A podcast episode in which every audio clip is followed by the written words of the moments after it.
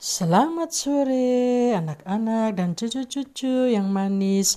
Oma sangat senang dapat berjumpa lagi dengan kalian melalui siaran Anchor. Di mana saja kalian berada, Oma Foni selalu rindu membawakan cerita-cerita dari Alkitab untuk kalian semuanya. Dan Oma harap kalian sehat-sehat selalu ya. Baik sebelum mendengarkan cerita, dari Oma, kita sama-sama masuk di dalam doa. Tuhan Yesus yang sangat baik, kami berterima kasih untuk waktu yang Tuhan selalu berikan bagi anak-anak dan cucu-cucu di mana saja mereka berada. Mereka dapat mendengarkan firman Tuhan, dan terima kasih juga Tuhan sudah memelihara kami semua dengan penuh kasih sayang. Kami selalu rindu untuk mendengarkan cerita-cerita yang terambil dari Alkitab. Ajarkan kami Tuhan untuk mengerti akan firman-Mu agar menjadi berkat bagi kami semua. Di dalam nama Tuhan Yesus Kristus kami telah berdoa. Amin. Ya, sekarang uh, Oma akan bercerita tentang Nabi Yesaya. Ya, nubuat tentang Yehuda dan Yerusalem. Di zaman Nabi Yesaya, bangsa Israel murtad kepada Tuhan. Bangsa ini sudah tidak mau mengenal Tuhan kehidupan mereka dan jiwa mereka bobrok. Menjadi orang-orang yang memberontak dan orang-orang berdosa. Mereka semua pada menyembah berhala. Mereka sujud menyembah kepada buatan tangannya sendiri yang terbuat dari emas dan perak. Di sinilah terlihat Yerusalem telah runtuh dan Yehuda telah rubuh sebab perkataan mereka melawan Tuhan dan mereka menantang kemuliaan hadiratnya. Ini kalian bisa membacanya dari kitab Yesaya pasal 3 ayat 8. Akan tetapi di sini masih ada orang-orang yang terluput, orang yang tinggal di Sion dan orang-orang yang tersisa di Yerusalem. Maka Tuhan menjadikan di atas seluruh wilayah Gunung Sion, dan di atas setiap pertemuan yang diadakan di situ, segumpal awan pada waktu siang dan segumpal asap pada waktu siang dan segumpal asap serta sinar api yang menyala-nyala pada waktu malam. Sebab di atas semuanya itu akan ada kemuliaan Tuhan sebagai tudung. Wah, luar biasa ya anak-anak dan cucu-cucu uh, pemeliharaan Tuhan ya bagi orang-orang yang taat dan setia ya. Tuhan selalu menyatakan bahwa ia adalah Tuhan semesta alam.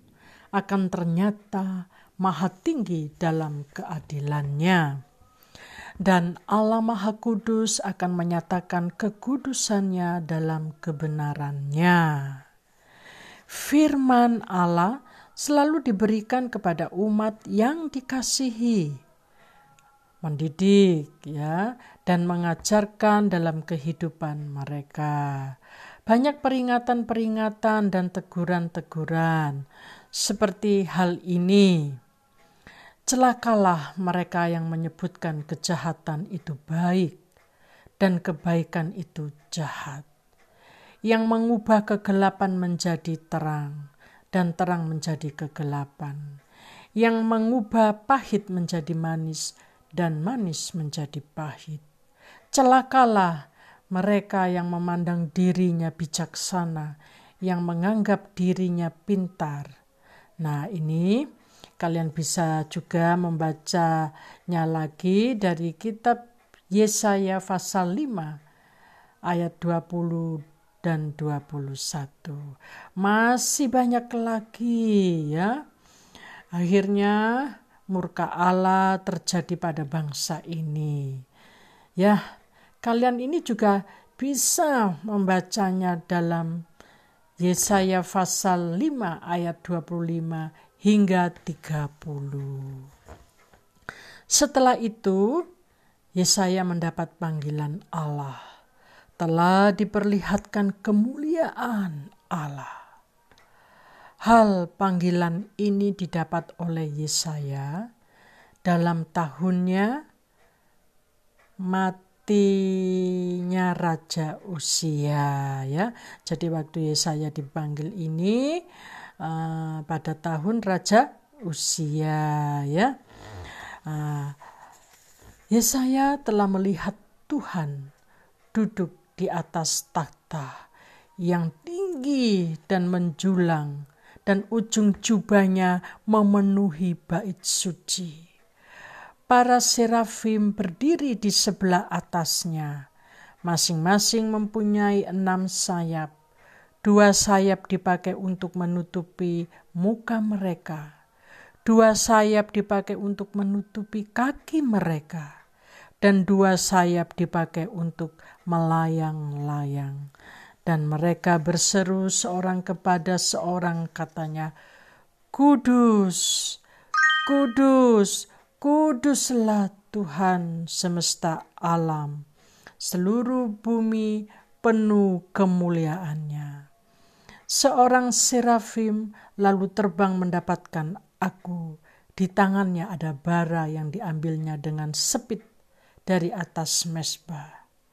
Ia menyentuh meletakkannya pada mulutku serta berkata, Lihat, ini telah menyentuh bibirmu, maka kesalahanmu telah dihapus dan dosamu telah diampuni.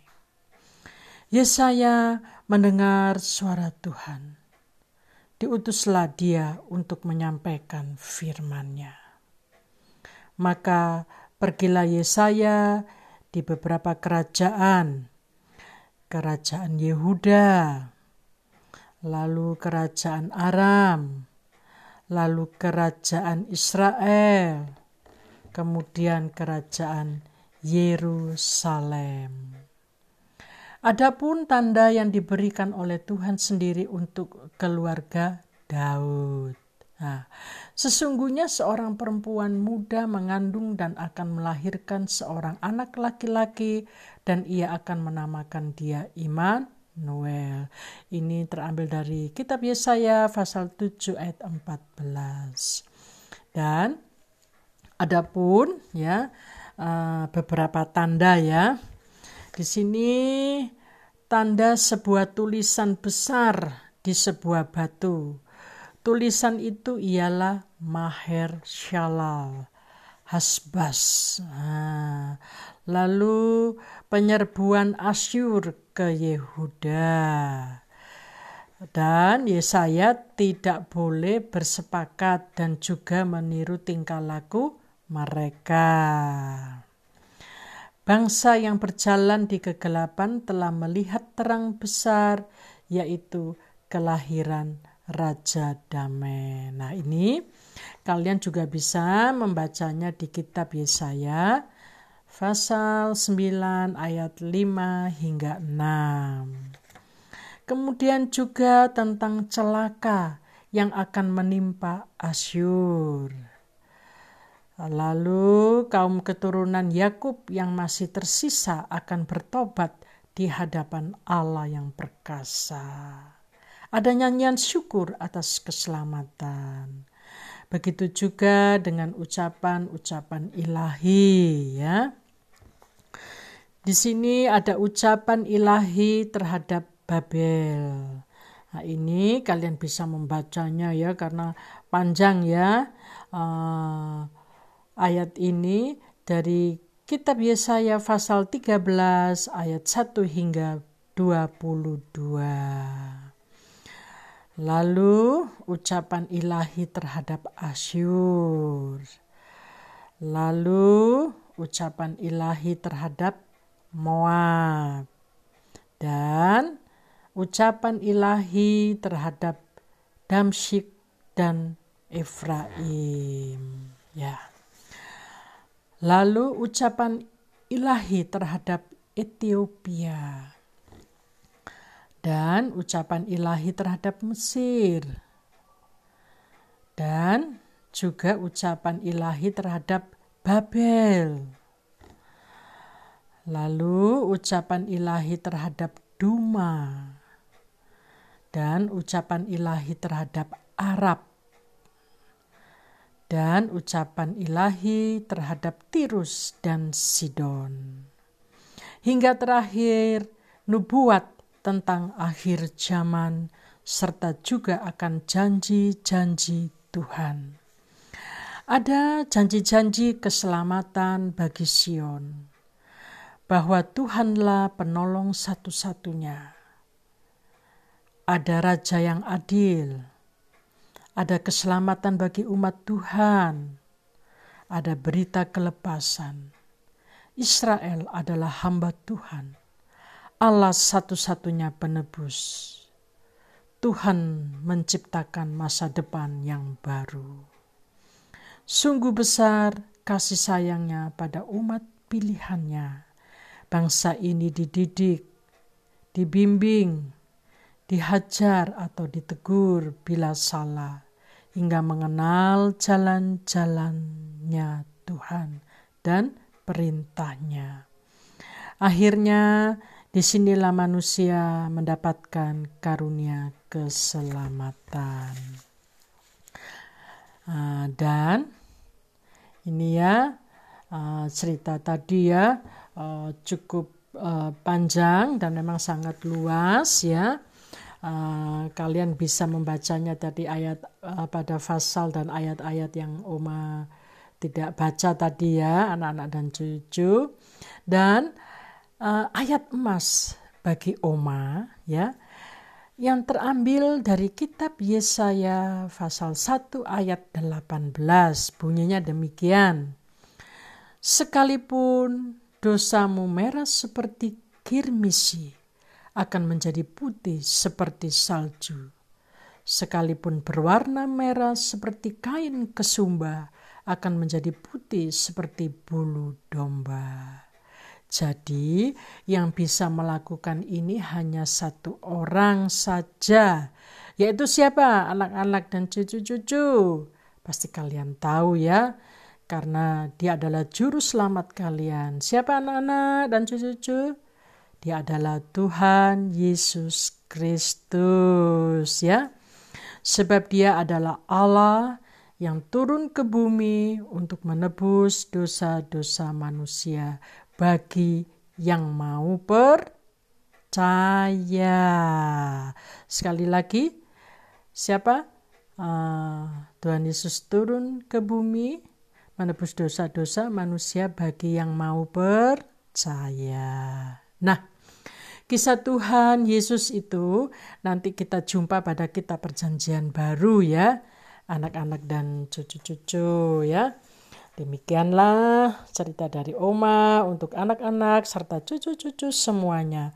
Lain waktu dan ada kesempatan pasti Oma sambung lagi ya ceritanya. Jangan lupa berdoa dan harus rajin belajar. Tuhan Yesus memberkati kalian semua.